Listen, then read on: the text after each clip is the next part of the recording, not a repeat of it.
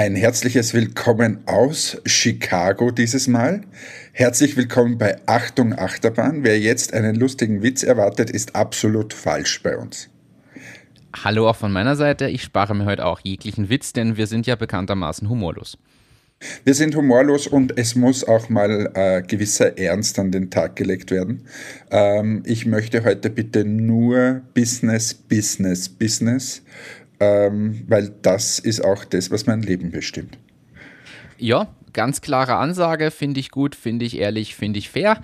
Also Business, dann legen wir los. Hannes, du bist in den USA. Warum? Gibt es da etwa Businessgründe?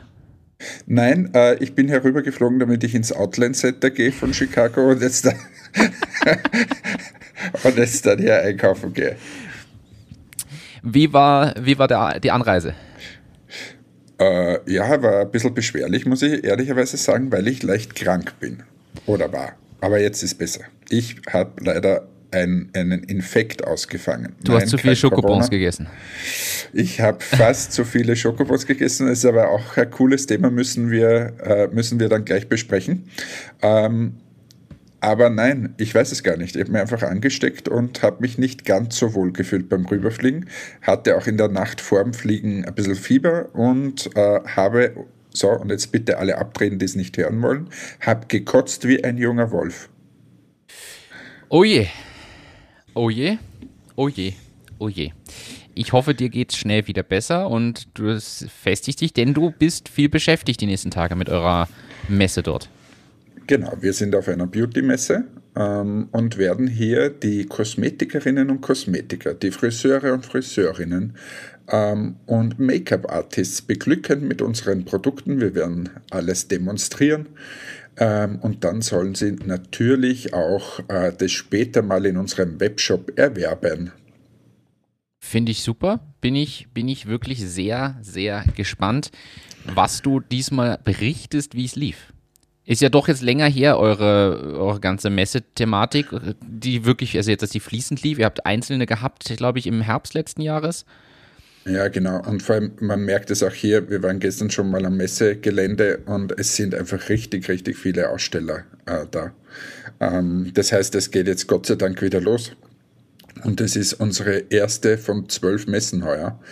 Also wird spannend, was uns heuer noch alles äh, was uns da noch entgegenkommt. Und jetzt mal Chicago. Ähm, dann geht es, glaube ich, gleich weiter mit Bologna und Düsseldorf. Dann fliegen wir wieder nach Orlando. Dann ist Los Angeles, nein, nicht Los Angeles, Las Vegas. Und ja, also einfach dann einzelne Messen in Deutschland. Also es ist äh, ziemlich cool. Wir, wir möchten unseren Professional-Bereich tatsächlich in, in Deutschland, Österreich und der Schweiz und den USA sauber aufbauen und sind da, glaube ich, auf einem ganz guten Weg eigentlich. Das klingt doch gut. Freut genau, mich und jetzt sitze ich in so einem typischen Army-Hotelzimmer ja. und rede mit dir und bin eigentlich begeistert, wie diese Technik funktioniert. Ja, wir können uns trotz Zeitverschiebung aus der Ferne sehen und hören, wenn nicht mein Telefon hier umfällt. Ja. Also, ich höre dich glasklar und wir haben auch ausnahmsweise mal hier wirklich eine fließende Verbindung. Fast schon ungewohnt. Ja, das Internet ist besser als wie in Almesberg. kommt, kommt mir vor. Über den großen Teich geht es leichter. Ja, aber nochmal kurz zu den Schokobons zu kommen. Also äh, eine Schulkollegin meiner Anna ähm, war jetzt, glaube ich, zwei Wochen außer Gefecht und dann dazwischen haben wir ihm der mal äh, eine Nachricht geschrieben, wie es ihr geht und so. Und dann haben die zurückgeschrieben, na, sie hatte eine Vergiftung.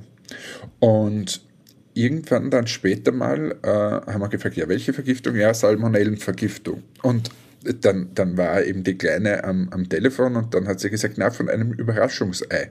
Und ich habe mir gedacht, ja, so eine Sechsjährige, was, was redet die da? Und wenn du jetzt aber mal die ganzen News aufschlägst im Internet, hat Ferrero gerade ein ziemliches Problem.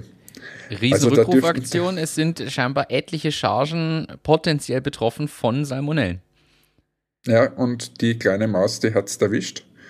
Ähm, und ja, und meine kleine Maus liegt übrigens auch gerade, aber genau mit dem, äh, was ich habe, also oder was ich hatte. Also derzeit geht es ordentlich rum und es ist zum Glück nicht nur immer äh, oder zum Glück, aber es ist nicht immer nur äh, Corona, sondern es gibt auch noch andere Krankheiten und die kommen jetzt auch wieder auf. Dann gute Besserung allen Betroffenen an dieser Stelle. Vielleicht hören uns ja welche, die tatsächlich gerade flach liegen. Egal aus welchem Grund, gute Besserung. In jedem Fall, krank sein ist nie schön und wir hoffen, ein paar Minuten mit diesem Podcast erträglicher zu machen. Genau, genau. Du willst Business, Business, Business, hast du gesagt. Legen wir los damit. Ich habe hier so ein paar Themen auf meiner Liste. Hau raus. Also eine Sache wollte ich das letzte Mal schon bringen. Ich habe eine Doku gesehen, als ich auf Lanzarote war und die hat mich tatsächlich begeistert. Da ging es auch nämlich unter anderem um ein Startup am Ende. Und zwar hat da jemand in Deutschland eine Plattform äh, gegründet für also eine Überschussbörse, die sich an Produzenten und Erzeuger richtet. Und ich wollte das Thema mit dir diskutieren, da du ja doch aus verschiedenen Unternehmen solche Themen vielleicht kennst und beurteilen kannst, ob du glaubst, dass sowas eine Zukunft hat. Für alle zur Erklärung. Also es ist eine Börse, die im B2B-Umfeld quasi angesiedelt ist und äh, irgendjemand, ich mache es mal mit einem simplen Beispiel, irgendwer bestellt, hat eine Pizzeria, bestellt zu viel Mehl, glutenfreies Mehl, weil er glaubt, er braucht es jetzt. Die Abnahmemenge ist aber gering oder der Pilot, die Pilotpizza funktioniert nicht so. Dann hat er da noch 200 Kilo Mehl rumliegen, die er nicht braucht und kann die über diese Börse anbieten. Normalerweise würde das rumliegen, Platz verschwenden im Lagerraum, würde vielleicht schlecht werden und weggeworfen werden, ohne Verwendung zu finden und irgendwo äh, eine Stadt weiter sucht aber vielleicht gerade jemand glutenfreies Mehl für sein, seine Bäckerei oder so, dann können die quasi über die Börse sich finden und diese Produkte, bevor sie schlecht werden und nur rumstehen, quasi sinnvoll verkauft werden. Das ist so der Kerngedanke dahinter und das Ganze kann man sich natürlich auch größer vorstellen. Das geht genauso für irgendwelche Industriezulieferthemen. Wenn da irgendwer zu viele Aluminiumprofile bestellt oder solche Themen, kann man sich das natürlich im großen Stil auch vorstellen. Da dachte ich mir, ich frage dich mal, wie schätzt du sowas ein? Kennst du solche Probleme auch aus anderen Unternehmen und glaubst du, dass es da ein Riesenpotenzial gibt im Sinne von Einsparungen und auch Wiederverwertung? Ja, kann ich mir schon vorstellen. Ich glaube, dass es an dem dann liegt, was genau dort angeboten wird und wie einfach das Ganze ist. Aber es gibt äh, zumindest in unserem Businessumfeld auch viele Händler, äh, die das so machen, die quasi Überschussproduktion von dir abkaufen und die dann in unterschiedlichen Stores wieder anbieten oder anderen anbieten. Das heißt, sie übernehmen diese Funktion von dieser Plattform, die du gerade beschreibst. Ja. Äh, und für die ist es eigentlich ein Riesengeschäft. Ähm, Darum glaube ich durchaus, dass es da was gibt. Die Frage ist aber eher, wie, wie einfach ist es sozusagen, ähm, dass ich an das komme und was gibt es da genau. Beim Mail ist okay, beim Aluminiumprofil und so, was der, wo es um viele technischen Details und so geht, wird es wahrscheinlich eher schwieriger. Aber ja, warum nicht? Also ich glaube schon, dass es auch immer wichtiger wird, dass man das Zeug einfach nicht wegschmeißt oder ja, einfach effizienter wird und da ist das sicher ein Beitrag, kann ich mir gut vorstellen habe ich fast mir gedacht, dass es in, in so eine Richtung geht. Also für alle, die sich da interessieren, Leroma heißt die Plattform, L-E-R-O-M-A. Ich gebe es in die Shownotes, dann kann man sich da nochmal mit beschäftigen. Beziehungsweise vielleicht gibt es ja Hörer und Hörerinnen, die das sogar trifft im alltäglichen Leben und die vielleicht von der Plattform auch profitieren können. Aber weißt du was, einen Fun Fact muss ich da jetzt sagen. Fun Fact, erzähl. Also du fliegst nach Lanzarote und sagst, du schaust dir eine Dokumentation an und kommst mit dem quasi auf Netflix. Äh, auf nicht Netflix, auf, auf Achtung, Achterbahn. Ich schaue Netflix. Beim Herfliegen schaue natürlich auch Dokumentationen an. Aber wenn ich dir das jetzt erzählen würde, was ich gestern geschaut habe beim Herfliegen, äh, dann ist das sehr weit weg vom Business-Themen. Willst du hören? Ja, unbedingt. Ich habe mir die Doku angeschaut von der Georgina. Das ist die Frau von Cristiano Ronaldo. Leichte Kost für den Flug quasi. Naja, was heißt leicht? Also äh, musst schon aufpassen, dass du, dass du alles mitschneidest, was die da so von sich gibt. Aber war irgendwie witzig von der, von der äh, Verkäuferin. Sie war Verkäuferin in so einem Gucci Prada Store, irgend sowas. Ja. Ähm, hat sie ihn kennengelernt und ist jetzt da die große, große Frau an Cristiano Ronaldos Seite und äh, zeigt also ihren Alltag, was sie da so, wie sie hart arbeiten muss und ähm, um die Taler ins Familien, äh, aufs Familienkonto zu schaffen. Ja, äh, Also für ist alle, deine, die es interessiert. deine, deine Empfehlung des Tages quasi. Für alle, die krank zu Hause liegen oder im, länger im Flieger sitzen. Heiratet Cristiano Ronaldo, dann geht es euch besser. Dann habt ihr weniger Sorgen rund ums Thema Geld. Wahrscheinlich andere Sorgen, nehme ich mal an. Aber es ist ja auch in seiner Dokumentation wieder alles verharmlost. Und zweite Dokumentation, die ich mir angesehen habe, was schaue ich mit Flugangst im Flugzeug? Eine Doku über Ab Flugzeugabstürze oder sowas. Richtig, genau. ähm, ich habe mir, ich hab mir die Dokumentation über Boeing angesehen, wie diese zwei Flugzeuge abgestürzt sind. Und habe ich das schon mal im Podcast erzählt, wie es zu dem gekommen ist? Ich bin unsicher. Ich glaube, mir hast du es erzählt, aber im Podcast weiß ich nicht. Ich bin mir auch unsicher. Jedenfalls wurde das gestern nochmal bestätigt. Äh, und, und ich erzähle es ganz kurz, weil das wirklich hochspannend ist. Ist auch ein Business, jetzt sind wir wirklich im Business-Kontext. Okay. Airbus oder Boeing war immer ein Riesenplayer quasi oder der größte Player am Flugzeugmarkt und hat vor rund 40 Jahren diese Boeing 737, 747 und wie die alle heißen, entwickelt. Ja. Und die gibt es eben seit 40 Jahren, fliegen die herum.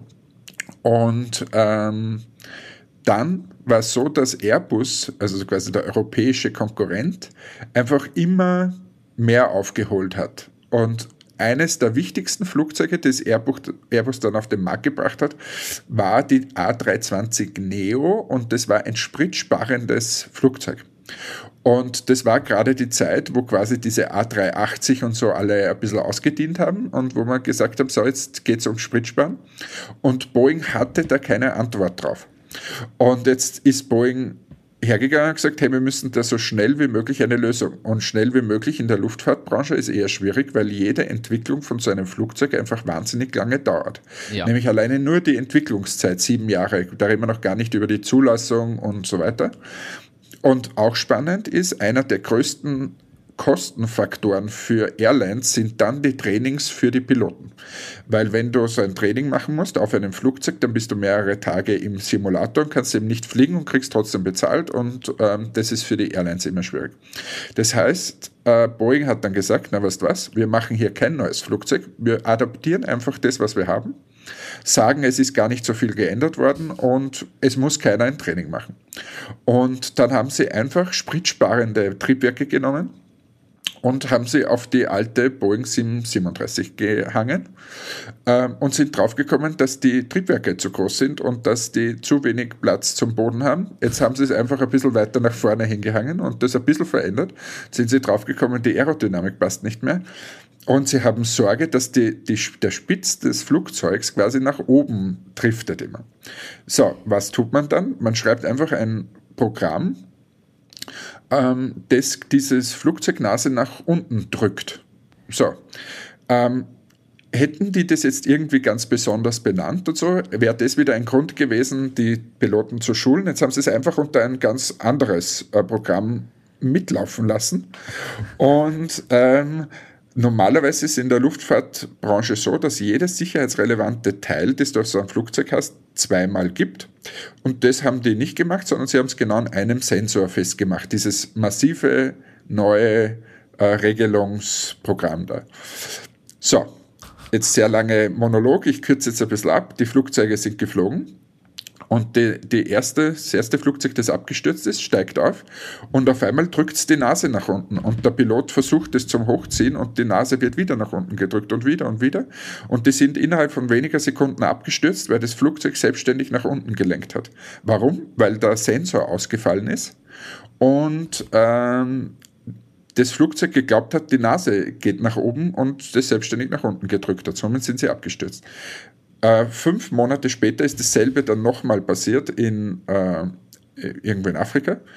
Und weil Boeing einfach nicht eingestanden hat, dass, dass das ein Problem von ihrer Seite war. Und das war eben spannend in dieser Doku, haben sie dann, wie sie überhaupt draufgekommen sind, dass Boeing da was gemacht hat. Es ist auch, Boeing hat in dem, im Handbuch dieses System, von dem ich gerade gesprochen habe, nirgends erwähnt, außer im Abkürzungsverzeichnis. Im Abkürzungsverzeichnis steht eine Abkürzung drinnen. Ich meine, das muss man sich ja vorstellen, so ein Flugzeug hat wahrscheinlich ein, ein großes Handbuch. Und dort steht einmal diese Abkürzung drinnen, wo die Journalisten gesagt haben, sie wissen nicht, was diese Abkürzung bedeutet. und ob nicht Boeing das mal sagen kann. Und dann ist erst dieser große Skandal aufgekommen. Und ja, das haben wir angesehen. Aber eigentlich spannend, wie so ein Weltkonzern quasi. Da haben sie eben gezeigt, dass der Weltkonzern nicht mehr auf Sicherheit Wert legt, sondern ähm, viel mehr auf, auf Profit, auf Börsenkurs und so weiter. Ja. Und was war echt super spannende Doku, wenn das interessiert. Ähm, und wie gesagt, wenn man fliegt mit einer Boeing 747 nach Amerika, ist das eine perfekte, perfekte Doku. Also mir macht das jetzt eher Angst, äh, wieder zu fliegen mit solchen Stories, äh, wie schnell das dann doch gehen kann, obwohl äh, Flugzeuge und Flugtechnologie so viel getestet werden.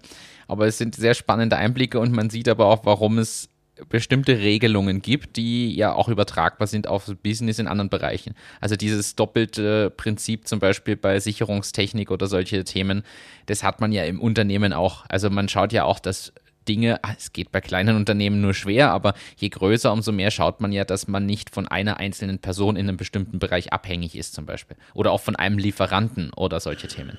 Also es lässt sich ja übertragen. Ja, na, aber es, äh, wie gesagt, jeden, der ein bisschen Luftfahrt interessiert und so, einfach auf Netflix diese Doku anschauen. Der Fall Boeing, glaube ich, heißt es oder so. Ähm, ja. Spannend. Äh, also, das heißt, spannend. das war gestern mein Flug her. Cristiano Ronaldo und Boeing. Ja, das ist das eine leichte Kost, das andere beängstigende Kost. Also eine gute Mischung, die du noch hast. Also, aber ich habe hier noch ein paar Themen stehen. Ich habe was mitbekommen und gelesen, also ich, ich, wir driften heute zwischen den Themen, hat aber einen Businessbezug, keine Sorge. Ich habe gelesen, dass es und darüber denkt man nicht nach, bei TikTok natürlich Inhaltsmoderatoren und Moderatorinnen gibt. Das heißt, Leute, die tatsächlich den ganzen Tag vor TikTok sitzen, um abgeloadete Videos zu prüfen das über, vergisst man immer, dass solche Leute angestellt sind, auch bei Facebook oder also Meta und anderen Unternehmen, die halt solche sozialen Themen haben und solche Plattformen. Das heißt, da sitzen wirklich Teams von Leuten, die den ganzen Tag, in dem Fall TikTok schauen und alles rausnehmen, löschen, melden, was irgendwie anstößig oder falsch ist. Also da geht es halt um äh, sexuelle, explizite Inhalte, um Gewaltinhalte und all solche Dinge, weil das ist ja nicht erlaubt. Und jetzt kommt aber raus, habe ich einen Artikel zugelesen, dass immer mehr Leute, die da bei TikTok sind, danach jetzt in psychologische Behandlung müssen, weil die dermaßen viele abartige Inhalte sehen. Also wir reden da von wirklich Morden, brutalster Gewalt, Kinderpornografie und solchen Themen, die das halt rausfiltern. Aber TikTok denkt gar nicht drüber nach, dass die vielleicht danach psychologische Betreuung brauchen, weil das so erschütternde Sachen sind. Und denen rennen gerade reihenweise die Leute davon, weil das immer mehr wird und die quasi den ganzen Tag sich solche Dinge anschauen müssen. Und das ist ähm, ja alarmierend. Und da finde ich aber, das ist tatsächlich ein Thema, was man immer vergisst, dass da ja durchaus eine Moderation existiert bei diesen ganzen Inhalten und dass die irgendwer machen muss. Und ist es so, dass das unterstützt ist irgendwie? Also äh, quasi mit Bilderkennung und sonst irgendwas, dass das schon vorab weggelöscht wird und nur in Fällen, wo man sich nicht sicher ist, die eingreifen oder wie ist das? Es stand leider nicht genau dabei. Ich würde mal vermuten, dass es sowas geben muss, irgendeinen äh, AI-Algorithmus oder so, der bestimmt. Weil sonst Dinge müssten sich die ja alle Nachrichten anschauen, das ist ja unmöglich.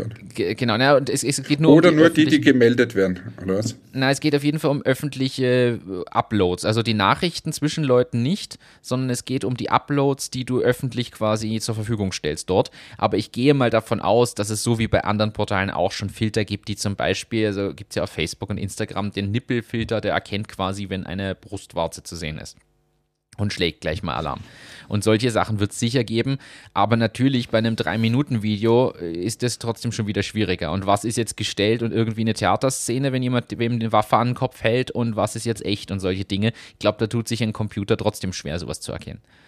Ja, aber ich finde es, äh, also mich haben zwei Sachen fasziniert. Zum einen denkt man im Alltag beim Gebrauch von Social Media ja gar nicht darüber nach, was da im Hintergrund alles passiert. Jetzt neben der Softwareseite, sondern dass da wirklich Leute sitzen und sowas tun. Also ich habe das nicht ständig im Hinterkopf. Das war der, der eine Punkt. Und der andere ist eben, sollte man, wenn man sowas hat, im Mitarbeiterkreis nicht auch, also quasi den Leuten andere Möglichkeiten geben, das wieder loszuwerden, weil einfach Leute hinzusetzen, die sich mit dem auseinandersetzen müssen und keine Betreuung oder ähnliches anzubieten, finde ich schon sehr grenzwertig. Also, ja. da sollte man Wundert vielleicht. Mich, dass das, dass das nicht so ist. Aber, ja. Zumindest also ich habe gedacht, ja, ja. Ich meine, überhaupt jetzt mal unabhängig von dieser Betreuung, äh, wer will so einen Job machen? Also das ist ja wirklich das Ärgste. Das ist ja, du schaust dir den ganzen Tag Scheiße an. Also das ist. Richtig. Ja, wie kommen, wir, wie kommen wir da jetzt wieder auf irgendein lustiges Thema? Ich, ich sag's dir wie. Wie? Stell dir mal vor, du bist zuständiger in deinem Fall in Everding fürs Stadtmarketing. Man muss sagen, okay. Ev e Everding ist ein kleiner Ort vor Linz. Und, ähm, oder eine Stadt ist es wahrscheinlich sogar. Mhm. Stadt in Anführungszeichen. Ah, genau, also es ist ziemlich klein. Aber es wird dort ein Musik- und Kunstspektakel der besonderen Art äh, geliefert. Wie nennst du es? Und wie nennst du es besser nicht?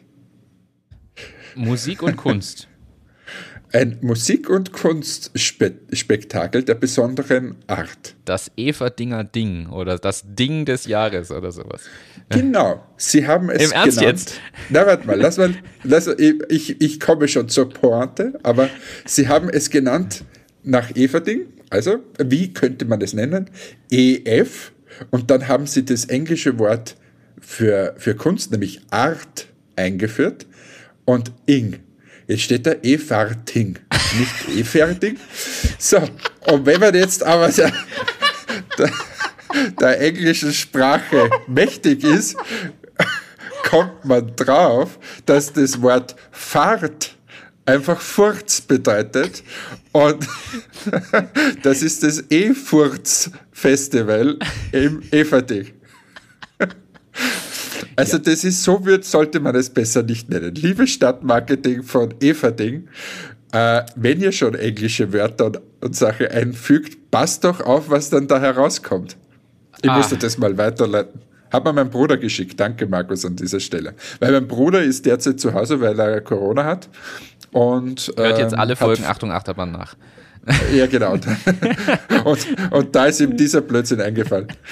Also, ja, weil es ist auch, auch spannend. Stell dir vor, die, die Bewerbung von irgendwem, der das im Stadtmarketing gemacht hat und gibt es dann in seinen Referenzen an Großprojekt Marketing E-Farting. okay, wie ist Ihr Englisch? Äh, da ist verhandlungssicher.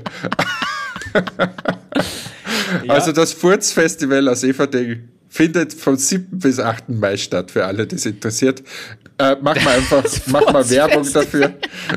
ja, es heißt ja so jetzt. Was Wichtig ist, machen? ihr könnt eure E-Autos dort laden. Wahrscheinlich, wahrscheinlich. Aber es ist, es gibt Graffiti und Malerei, es gibt Tanz und Akrobatik und es gibt Live-Musik. Live-Musik, der Köter, Cevapcici, Yumama und Duaplicity sind da. Also für jeden, den es interessiert, von 7. bis 8. Mai das Furzfestival in Everding.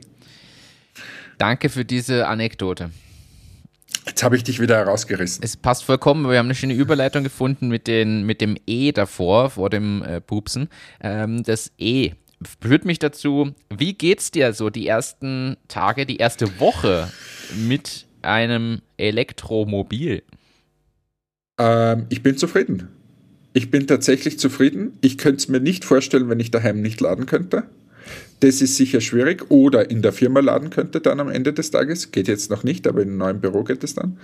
Ähm, aber ich bin sehr zufrieden. Bin zum Lidl zum Beispiel mal gefahren. Dort geht es überhaupt super gut äh, zum Laden. Ähm, kann mir das eigentlich jetzt durchaus weiter vorstellen. Also es ist jetzt nicht so, dass mich schon irgendwas genervt hätte. Ich finde erstens das Auto super und zweitens ähm, auch die Reichweite ist okay. Also ich war ja zum Beispiel dazwischen mal äh, bei Fotoaufnahmen in Bad Gäusern und habe da nicht äh, mal grundsätzlich runtergefahren und musste jetzt nicht gleich laden oder so bin auch auf, auf Schneefahrbahn unterwegs gewesen mit Sommerreifen. ähm, also, ah, du hast gleich, weil du dir den Wechsel sparen wolltest, jetzt immer früher gleich mal mit Sommerreifen genommen. Das ist na, gut. Ich wollte gar nichts sparen, aber das war halt so ausgestattet und naja, wenn du am 1. April irgendwie dein Auto kriegst oder so, dann äh, denkst du dir, lassen wir es doch. Aber weiß ja keiner, dass es in Gosa einfach Schnee hat. Ja, vor allem, das ist ja kein, ist manchmal, wir hätten uns, glaube ich, im Winter an manchen Tagen solchen Schnee gewünscht, der jetzt gerade irgendwie überall runterkommt. Ja. Na, aber ich finde es einfach geil und ich finde, mein Auto ist auch wirklich so von, vom Handling, vom Fahrgefühl, vom allem Möglichen einfach ziemlich cool. Also für alle, die es nicht wissen, ich habe einen Kia EV6 ähm, und bin super zufrieden damit. Und man spart einfach richtig viel Geld. Also das, das ist ja das Gerade Geilste aktuell, ja. Also das, das ist wirklich, also nicht nur vom Sprit, sondern allen möglichen. Keine motorbezogene Versicherungssteuer, äh, kein Sachbezug. Kein Also, Ölwechsel. kein, Das also geht nichts, bis hin da. das, äh, also das ist ziemlich, ziemlich cool. Wenn jemand die Laderei nicht ärgert oder so, dann unbedingt umsteigen. Aber steigst du jetzt auch um auf mein Auto? Weiß ich noch nicht, ich habe es noch nicht live gesehen, das muss ich ja noch Wa- nachholen. Was ich, was ich glaube, warum du dagegen sein wirst, ist, du bekommst dein Fahrrad nicht hinein. Echt nicht.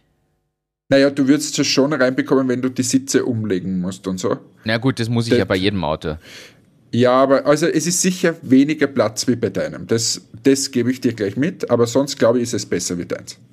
Schaue ich mir live an und dann werde ich das eh beurteilen und auf der Basis dann die Entscheidung treffen. Nächstes Thema. Wir Ja. sind bei Elektromobilen. Ich switche ganz hartes Thema. Was glaubst du, ist die mächtigste Marke Deutschlands? Entmatics. Richtige Antwort dann. Also, das war eine schöne Frage. Nein, tatsächlich eine Marke, die Presono. jeder, Es ist eine Marke, die jeder kennt. Guck, ein Grill. Diese Schleichwerbung hier schon wieder. Es ist eine Marke, die jeder kennt. Wirklich jeder kennt diese Marke. Und das ist die mächtigste Marke Deutschlands. Ähm, Ist es, warte mal, lass uns, lass uns, lass uns ein. Geht es nur um Deutschland? Hat Deutschland einen besonderen Bezug? Oder ist es so was, was jetzt so ein bisschen eine Fangfrage ist? Nein, es ist, wird, wenn dann im deutschsprachigen Raum ansonsten nur noch äh, referenziert drauf, wobei es es eigentlich nur in Deutschland gibt. Es ist nämlich ein Es bisschen gibt's- eine andere Marke, als man im ersten Moment vielleicht glauben mag. Ja, weil als erster denke ich natürlich mal au- an die Autos. Also so wie Audi, Porsche, VW. Ich sollte vielleicht dazu sagen, nicht, es geht nicht um wertvollste, sondern die quasi einflussreichste Marke. Und jetzt wird's spannend. ich habe Trommelwirbel. keine Ahnung. Stiftung Warentest. Und wenn man es mal drüber nachdenkt, ergibt es total Sinn. Es ist zwar nicht die Marke, die jeder präsent hat die ganze Zeit im Hinterkopf, aber bei jedem Produktvergleich, bei jedem Test von Produkten, aber inzwischen ja auch von Dienstleistungen und Services im B2C-Bereich jetzt, wird Stiftung Warentest herangezogen. In jeder zweiten Zeitschrift ist irgendein Vergleich von Stiftung Warentest. Massiv viele Online-Vergleichsportale haben das mit verlinkt und drin. Also es ist so eine unterschwellige Macht, weil jeder auf die Ergebnisse zählt. Wenn du siehst, in Stiftung Warentest hat der Kia EV6 besser abgeschnitten als das Skoda Enyaq, dann denkst du, ach, genial. Und es ist so eine Market und da wird schon viel Wert drauf gelegt oder Rücksicht genommen. Gerade bei den Deutschen. Vielleicht liegt es natürlich auch an manchen deutschen Verhaltensweisen. Na, das glaube ich nicht. Ihr, Deutschen seid ja ziemlich normal. Ähm, und somit liegt es nicht an dem. Aber es ist tatsächlich äh, die, das Thema Stiftung Warentest mit eigener Zeitschrift und Co. Und die haben natürlich auch für die nächsten Jahre digital noch einiges vor. Und man muss ja auch ehrlich sagen, es gibt ja diese ganzen Vergleichsportale, da über das Thema haben wir ja auch mal diskutiert. Und ich glaube, dass da natürlich, wenn du mal so eine, so eine Kraft hast, dass jeder deine Bewertung möchte, dass du da eigentlich eine super Basis hast, um andere Geschäftsmodelle drauf aufzubauen. Ja, ja, ja, ja, aber da musst du aufpassen, glaube ich. Das ist zum Aufpassen, weil wenn die das jetzt monetarisieren in großem Stil, dann sind sie nicht mehr unabhängig. Weil stell dir mal vor, ähm, in unserem Bereich, jetzt testen die die, die Wachstreifen. Ja. Und dann kommt Racky Bankis ja zu denen hin und sagt, wow, ihr habt ja da jetzt andere Möglichkeiten, ich kann ja da Werbung schalten bei euch im Stiftung Warentest Dingsbums. Und gebe euch jetzt da eine Million Euro. Aber natürlich äh, bist du dann beeinflusst, was die zahlen. Und das, glaube ich, wäre der Tod für sie. Das kann durchaus sein. Das ist ein berechtigter Einwand. Die Unabhängigkeit ist zu diskutieren. Ist Ja, ja, super. Danke, Martin, für diese philosophische Antwort. Ja, ich, ich übe mich jetzt in philosophischen Antworten. Es ist, äh, ich habe ein, hab ein Buch. Ich lese jetzt auf äh, zu Hause auf der Toilette habe ich den den Klophilosophen. Das ist, also ich sag dir, du gibst philosophische Antworten und du gibst mir als Antwort, ich lese jetzt mal ein Buch am Klo. Also das heißt der Klophilosoph.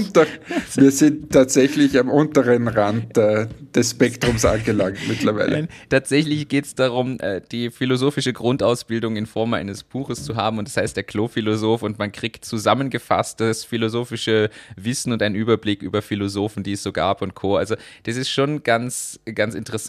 Und Für mich gibt es nur einen Philosophen. Richard David Brecht. Genau. Ja? Den höre ich, liebe ich. Wobei ich mittlerweile draufkomme, nicht alles, was er sagt, würde ich immer unterschreiben. Aber er, er bringt mich auf gute Gedanken. Das ist ja auch die Aufgabe des Philosophs. Der Philosoph soll ja, wie du ja auch mal so mir so schön erklärt hast, nur Problemsituationen aufzeigen und Lösungsansätze vom Denken her auslösen, aber nicht die Lösung präsentieren. Ich finde, dass viele Dinge, auf die er hinweist, ganz schwer zu lösen sind. Und das ist die große Challenge, glaube ich, generell bei philosophischen Betrachtungen. Gut, wir driften ab, wir werden hier noch. Apropos, da fällt mir zu dem fällt mir noch ein, war das das Schaf oder war das Diddle? Die Diddlemaus, kannst du dich an die noch erinnern? Ja, Diddlemaus, ja. Da, da, aber da gab es mal so eine Karte, da stand oben, ich bin kein Dichter und kein Philosoph, aber ohne mich ist alles doof. Oder ah, ohne dich so. ist alles doof, das Schaf. Wo dann stand Blatt ah, okay. doof, Biene doof, Baum doof, ohne dich ist Philosoph. alles doof. Philosoph doof. Na, aber das war so, ich, du bist, ich bin kein Dichter und kein Philosoph. Oder so irgendwie. Ohne mich ist alles doof. Irgendwie so hat das geheißen. Aber was ist eigentlich mit der Diddlemaus passiert? Fällt mir gerade ein. Ja, die ist irgendwie nicht mehr so bekannt. Früher wurden da Diddle-Blockblätter gesammelt. Es gab Diddlemäuse als Kuscheltiere. Und jetzt ist das eher ausgestorben. Ja. Die Jugend das ist so wie, halt so wie früher habe ich, früher habe ich, aber die Titelmaus gibt es sicher noch, weil früher habe ich immer Wrestling geschaut. Ich schaue das natürlich seit ich irgendwie 16, 17 Jahre alt bin, nicht mehr oder so. Der Ralf zum Beispiel schaut das immer noch. Der Michi ja auch aus ja. dem Team von ja. Personen. Sind ja, die kennen sich ja da extrem gut aus. Die schauen das ja laufend. Und da, da, da holen sie mich jedes Mal wieder zurück in, die, in meine Jugend. Nur ich, ich weiß nicht, irgendwie habe ich mich damals dann verabschiedet, wie, wie ich gewusst habe, es ist eigentlich nur Show, war ich auf einmal weg von dem Ganzen. Und das ist, mich würde es interessieren, ob es jemanden gibt, der heute irgendwie so, sagen wir, zwischen 30 und 40 ist und noch begeisterter Titelmaus-Fan ist. Weißt Sind das dann Leute, die man bei so, so Liebesgeschichten und Heiratssachen dann sieht, wo im Hintergrund so Engel stehen und eben die Titelmäuse. Ist, äh, driftet man da in diese Welt ab oder, oder ist, gibt es da wirklich seriöse Geschichten? Ich habe zum Beispiel früher Überraschungseier gesammelt. Ziemlich erfolgreich. Aber also du meinst die Figuren aus den Überraschungseiern? Ja, genau. Also, äh, aber irgendwie gibt man das doch mal auf. Und da gibt es aber Leute, die, die bleiben da quasi dran und die Frage ist jetzt, gibt es da draußen, jetzt schreibt uns bitte und schickt uns ein Bild von eurer Sammlung von den Titelmäusen. Wenn es die überhaupt noch gibt. Früher gab es ganze Geschäfte, wo das voll war. Ja, die gibt es so nicht mehr. Ich glaube auch, dass die tatsächlich vieles eingestellt haben. Aber ja, das ist schwierig geworden. Titel. Es gibt noch eine offizielle Internetseite der Titelmaus. Und die schaut noch immer genauso pink aus, wie es wie man es von Didel noch von damals kennt. Und das schaut nach so Web 2.0 aus, die Website. Ach, das waren noch Zeiten. Titel, jetzt bringst du mich ja auf Gedanken. Ja, mich würde es auch interessieren, schickt uns eure Sammelfotos, aber du hast schon recht, die meisten Leute, die halt mit 40 noch so Sammelambitionen haben, sind etwas eigen. Sagen wir es mal so. Das, kennst, du, kennst du die Verfilmung im Keller? wo österreichische, die Doku über österreichische Keller und das ist lustig. Ja, warte, warte, warte, warte, stopp, stopp, stopp, stopp, stopp, stopp, stopp, stopp, stopp, stopp, stopp, stopp. Also jetzt, jetzt ganz schnell runter. Alleine im ersten Satz waren mehrere Fehler. Also, das ist ein Film von Ulrich Seidel. Das ist keine richtige Dokumentation im Dokumentationssinne. Also ist jetzt nicht so, dass da jemand auf der Pirsch gelegen ist im Wald und dann ein Reh gesehen hat, das er dann gefilmt hat und der ist halt in Kellern herumgelegen, sondern da, es, es, soweit ich das jetzt noch weiß, waren das schon teilweise echte Keller, aber schon ein bisschen gestellt und also bin mir da nicht ganz so sicher, wie dokumentationsmäßig das ja, ist. Es waren echte ah, Keller tatsächlich. Naja, weil da in, in einem von diesen Kellern war so irgendein ein Bezirkspolitiker, der die Hitler-Sammlung Ja, gehabt genau. hat. Der- Und den haben sie, den haben sie dann, glaube ich, festgenommen sogar. Aber also an alle, die keinen guten Magen haben, sollten sich diese Verfilmung nicht ansehen. Das Weil ist richtig. das ist, also es geht nämlich nicht nur um den Hitler-Keller, es geht auch um den Puppenkeller. Wo Genau, an den habe ich nämlich gerade gedacht. Bei Sammlungen habe ich an die, an die Frau mit den Puppen gedacht, die da jeden Tag die Puppen auspackt und mit ihnen redet und die sammelt ja quasi. Ja, aber es, es geht äh, vor allem auch um den BDSM-Keller. Und wo, wo quasi eine Frau einen Sklaven hält, der da unten im Keller alles Mögliche macht und so. Also du, du bringst hier Filme auf. Das, ja, oder den Schlangenkeller, der Typ mit dieser Riesenschlange. Also es Komplett gibt schon, es gibt aber schon spooky Sachen, die die Leute machen. Also Ja, sicher. Aber Ul Ulrich Seidel-Filme sind generell ein bisschen schwierig. Aber ja, spannender Filmemacher aus, aus Österreich. Apropos Filme, was sagst du zum Will Smith? Ich sag dazu gar nichts, ehrlicherweise. Es ist äh, aus meiner Sicht, Gewalt ist nicht immer die Lösung. Äh, Ich finde, dass Comedy übertrieben werden kann und manche Dinge nicht lustig sind, auch wenn manche Leute die lustig finden. Und ich bin aber der Meinung, dass einfach ein Schlag ins Gesicht nicht die proper Response ist. Ich, Was, stell dir mal vor, also ich glaube, ich finde, er hat total falsch reagiert. Aber stell dir mal vor, er hätte so reagiert. Er, war, er wäre aufgestanden, wäre da rausgegangen, hätte das Mikro genommen und hätte gesagt, jetzt sage ich dir mal eines, meine Frau ist krank, wir kämpfen mit dieser Krankheit, viele Tausende und Millionen Menschen kämpfen auch mit dieser Krankheit. Wir finden dies überhaupt nicht lustig und Comedy da viel, aber das nicht. Und hätte das Mikrofon dann stehen gelassen und wäre zurückgegangen und hätte sich hingesetzt. Was wäre passiert? er wäre gefeiert Also worden. Der, der, der erstens, er wäre der Jesus, glaube ich, für alles geworden. Und der andere wäre ähm, quasi einfach, der hätte überhaupt nie wieder einen Moderationsjob Ja. bekommen und wäre auch diskreditiert worden bis ins Letzte. Und jetzt ist es im Prinzip umgekehrt. Absolut. Ähm, Ja, damit schließe ich das aber ab. Wie gesagt, ich finde, das Thema ist ein bisschen. Inzwischen jeder gibt da seine Meinung dazu. Ich sehe das ähnlich, wie du es jetzt ge- dargestellt hast. Das wurde ja auch, ich habe es in Baywatch Berlin auch gehört, die haben auch eine ähnliche Aussage getroffen. Und Ah, rein. Habe ich noch nicht gehört. Ah, okay. De facto genau das, was du gesagt hast, wurde dort so genauso dargestellt. Und ich glaube auch, dass einfach, deshalb meine Aussage, ich glaube, Gewalt ist nicht immer die Lösung. Egal was ist, einfach zuzuschlagen, vor allem in der Öffentlichkeit, das ist, da gibt es immer andere Wege. Also, ja, vor allem in der Öffentlichkeit. Im Keller darf man es, wie man bei Ulrich Seidel sieht, aber ich, ich in zitiere der jetzt einfach, soll man es dann nicht machen. ich zitiere hier einfach nur die, die Ärzte, Worte haben Kraft. Äh, gibt's, ich weiß nicht, ob du den Song schon gehört hast, ist glaube ich vor zwei Monaten oder so rausgekommen oder vor drei. Ich glaube Anfang diesen Jahres. Ärzte-Song und heißt Kraft, kann man sich anhören und da geht es eben auch darum, irgendwer hat Muskeln und am Ende steht er aber da und denkt sich, oh je, Worte haben aber auch Kraft. Schöner Song, kann ich empfehlen. Also Okay. Na, jetzt sind wir aber ordentlich kritisch unterwegs. So, jetzt, sag jetzt haben wir hier ganz was Hey, Neues. unkritisches zum Thema zum Schluss, weil ich muss jetzt dann aufhören. Bei mir geht es jetzt los in Fix dann. Ähm, und der Tag geht los. Ich habe heute ein bisschen Stress. Ist letztes Thema. Elon Musk kauft 2,- 9,2 Prozent von Twitter für 2,9 Milliarden Dollar. Wies- Wieso? Ja, weil er es lustig findet. Er hat ja überlegt, eine eigene Twitter-Alternative zu machen. Das haben wir sogar kurz angesprochen das letzte Mal. Und er findet, dass die Kommunikation freier sein sollte. Und aus dem heraus hat er beschlossen, einfach da mal einen großen Anteil zu, quasi zu kaufen. Und ist jetzt der größte Twitter-Anteilseigner und will aber ein bisschen mitreden, wie sich das Produkt ausrichtet, so scheinbar. Von dem, was ich so gelesen habe. Immer super Idee. Das kennen wir ja auch, wenn die Investoren so richtig gut mitreden. Das ist eine gute Idee. Jeder, der dich kennt, der Wobei- hört jetzt diesen, diesen Unterton, der da mitschwingt. Wobei, wobei er ja ein, ein Heavy User ist. Also drum, das, das könnte ja tatsächlich äh, gut sein. Ja, wobei, das ist, ich sehe genau da die Gefahr und das Risiko eigentlich. Muss man auch so sagen. Also gerade da besteht für mich die Gefahr, dass noch mehr irgendwelche Bitcoin und sonstigen Kryptokurse und andere Dinge plötzlich wieder manipuliert werden, weil er der Meinung ist, wieder mal irgendwas rauszuhauen und das plötzlich gepusht und nicht geblockt wird und so. Man stelle sich nur vor, Donald Trump hätte das gemacht. Dann wäre der Aufschrei noch größer gewesen. Muss man auch mal so sehen. Also ich finde es kritisch.